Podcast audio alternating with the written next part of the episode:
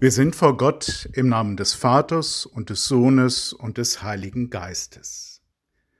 Der Herr sei mit euch. Liebe Schwestern und Brüder, zum Glück haben wir als Christinnen und Christen gelernt, dass wir gut von uns selbst denken dürfen, so wie schließlich es auch Gott tut. Er denkt gut von uns. Trotzdem gibt es wohl in jedem Leben auch die andere Seite. Es gibt Versagen, es gibt Lieblosigkeiten, es gibt Schuld.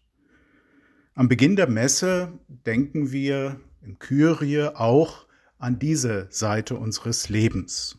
Aber wir wissen auch, wir glauben, dass uns Vergebung geschenkt wird. Der Dichter Bertolt Brecht hat die Möglichkeit, neu zu beginnen, einmal in einem Gedicht beschrieben. Er schreibt, alles wandelt sich. Neu beginnen kannst du mit dem letzten Atemzug. Aber was geschehen ist, ist geschehen, und das Wasser, das du in den Wein gossest, kannst du nicht mehr herausschütten. Was geschehen ist, ist geschehen. Das Wasser, das du in den Wein gossest, kannst du nicht mehr herausschütten. Aber alles wandelt sich. Neu beginnen kannst du mit dem letzten Atemzug bitten wir Gott um sein Erbarmen. Herr, erbarme dich. Christus, erbarme dich. Herr, erbarme dich. Ja, Herr, erbarme dich unser. Nimm alles von uns, mit dem wir uns und andere belasten, und führe uns zum ewigen Leben. Amen. Lasst uns beten. Gott, durch deinen Sohn Jesus Christus hast du begonnen, unter uns Menschen dem Frieden und der Versöhnung Raum zu schaffen.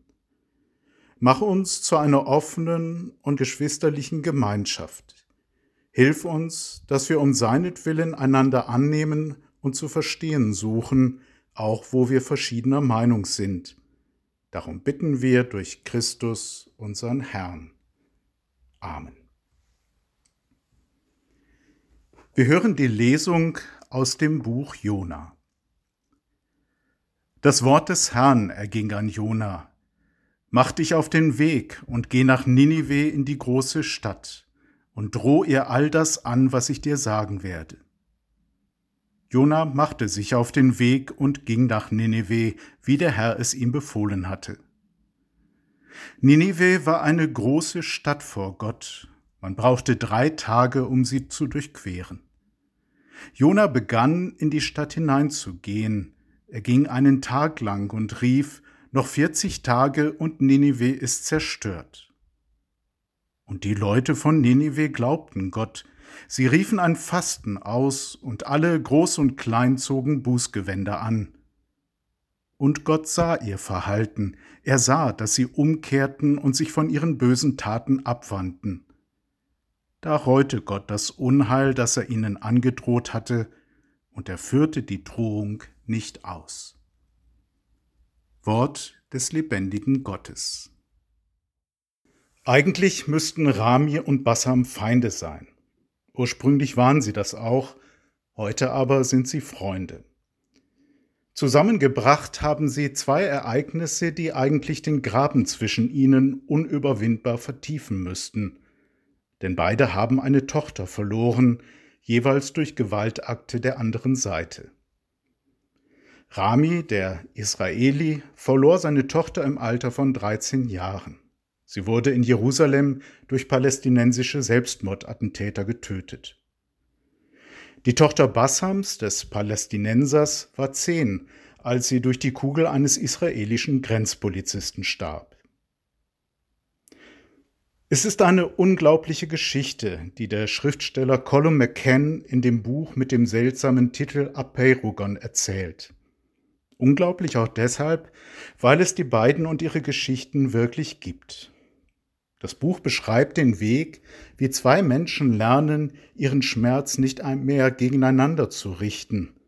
Sie entdecken, dass der eigene Schmerz auch der des anderen ist. Sie gründen eine Vereinigung von Eltern getöteter Kinder, Palästinenser und Israelis, die den Kreislauf von Gewalt und Gegengewalt durchbrechen helfen, indem sie ihre Geschichten erzählen. Die Wunde heilt nie, sagt Rami. Ich zahle den Preis und manchmal verzage ich. Aber was bleibt uns anderes übrig, als hoffnungsvoll zu sein? Die wahren Mauern zwischen uns befinden sich in den Köpfen. Ich werde meine Geschichte so lange erzählen, wie ich lebe. Sie wird der Mauer weiter winzige Risse zufügen, bis ich nicht mehr bin.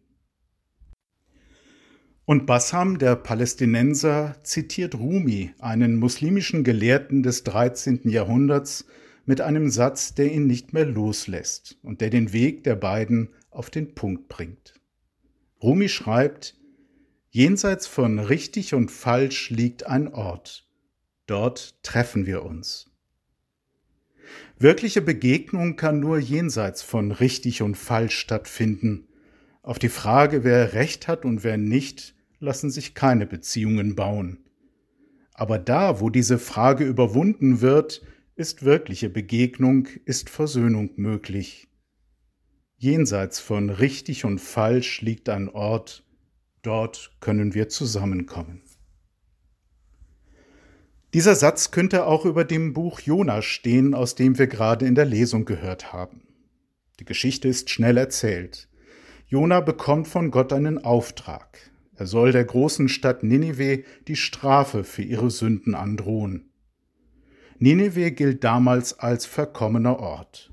Es ist weithin bekannt, dass alle Laster und alle Verbrechen der Welt dort zu Hause sind.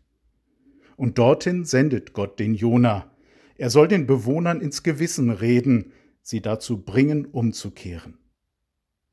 Aber Jona will das nicht. Jona hat nämlich Angst. Deshalb läuft er weg. Er versucht vor Gottes Auftrag zu fliehen, sich zu verstecken.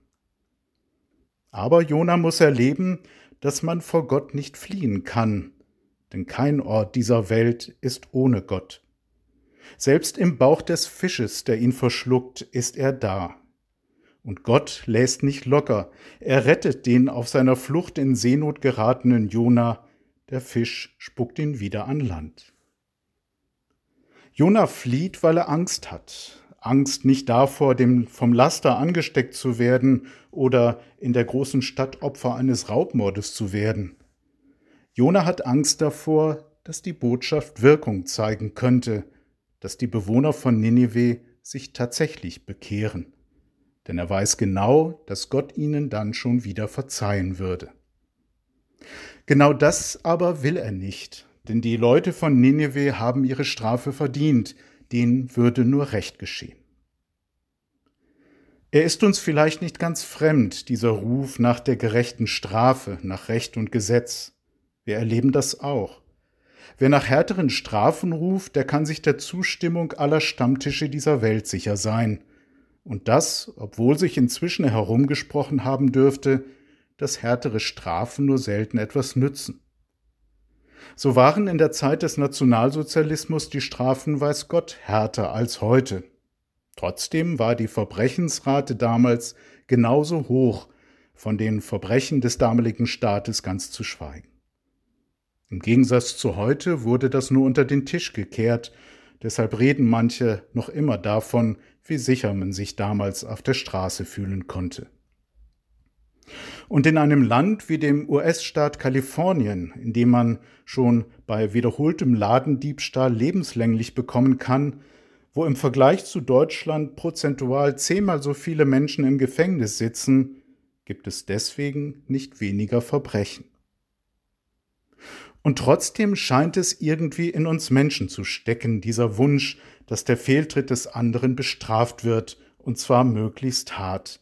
Dem geschieht völlig recht, da muss mal ein Exempel statuiert werden, die müssen endlich einmal die Konsequenzen zu spüren bekommen. Und wie im Großen, so auch im Kleinen. Schon Kinder kennen das Bedürfnis zu petzen, damit der andere die gerechte Strafe bekommt. Und sie kennen auch die Enttäuschung, wenn die Eltern bei der Schwester oder beim Bruder Gnade vor Recht ergehen lassen, wenn die Bestrafung des Übeltäters ausbleibt oder zu mild ausfällt. Genau so denkt auch Jona. Ninive ist böse, also muss es bestraft und zerstört werden. Dass die Stadt sich bekehren könnte, ist in seinem Weltbild nicht vorgesehen. Ebenso wenig, dass die gerechte Strafe einfach aufgehoben wird. Aber wie so oft in der Bibel, es kommt anders, und zwar gleich doppelt anders. Erstens bekehrt sich das heidnische Nineveh, obwohl Jona sich nun wirklich nicht sonderlich bemüht hat. Und zweitens erweist sich Gott tatsächlich als unsicherer Kantonist. Kaum, dass sich die Menschen bekehren, wird Gott schwach, und es reut ihn das Unheil, das er mit so viel Recht über Ninive verhängen wollte. Und so ist Jona wütend, denn ihm geht es nicht um das Gute, sondern um das Recht haben, nicht um die Liebe, sondern um das Gesetz. Im Kopf ist Jona gläubig, er kennt die Gebote und Fortschriften. Damit aber hat es sich auch. Das Wesentliche ist ihm fremd, die Leidenschaft Gottes für seine Menschen, Gottes Barmherzigkeit und Liebe. Darum aber geht es eigentlich. Zu erkennen, dass Gott vor allem barmherzig ist, das ist der wirkliche Glaube.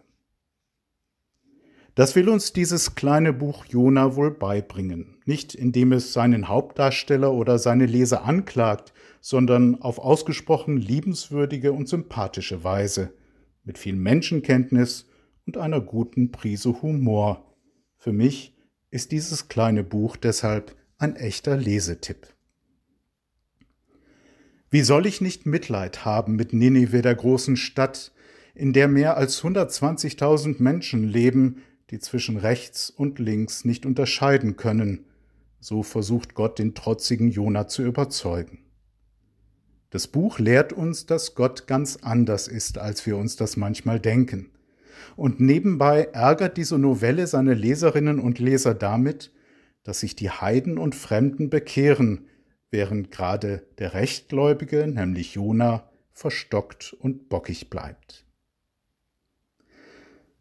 Navid Kermani, der Schriftsteller und Friedenspreisträger, der aus einer muslimischen Familie stammt, hat in seinem Buch Ungläubige Staunen einmal beschrieben, was ihn am Christentum so fasziniert. Vor allem, so schreibt er, ist es die Barmherzigkeit, die sich nicht auf die eigenen Leute beschränkt, diese Barmherzigkeit, die grenzenlos ist. Das allerdings kein, scheint kein Privileg des Christentums zu sein. Kaum jemand hat diese grenzüberschreitende Barmherzigkeit besser verstanden und verwirklicht als der Jude Rami und der Muslim Bassam. Das Buch Jona gibt ihnen recht, denn es zeigt, dass Gott nicht den Untergang der Menschen will, auch nicht der verkommensten, sondern den Neuanfang. Gott will nicht Recht behalten, sondern retten. Gott ist kein Schicksal und kein Strafgesetzbuch. Er ist, so muss Jona gegen Ende des Buches feststellen, gnädig und barmherzig, langmütig und reich an Huld und Treue. Welch ein Glück für Jona, dass Gott so barmherzig ist. Welch ein Glück für Jona und auch für uns. Amen.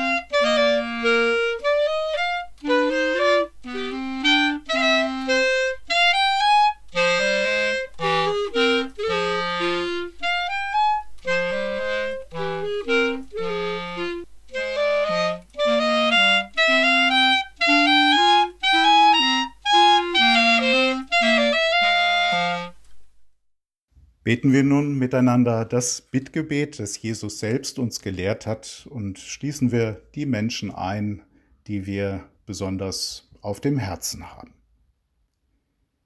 Vater unser im Himmel, geheiligt werde dein Name, dein Reich komme, dein Wille geschehe, wie im Himmel so auf Erden. Unser tägliches Brot gib uns heute und vergib uns unsere Schuld, wie auch wir vergeben unseren Schuldigern. Und führe uns nicht in Versuchung, sondern erlöse uns von dem Bösen. Denn dein ist das Reich und die Kraft und die Herrlichkeit in Ewigkeit. Amen.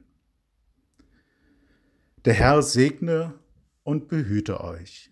Er lasse sein Angesicht über euch leuchten und sei euch gnädig. Der Herr wende euch sein Antlitz zu und schenke euch sein Heil. Und so segne euch Gott, der Vater, der Sohn und der Heilige Geist. Ich wünsche Ihnen eine gute Woche. Bleiben wir in Gottes Frieden.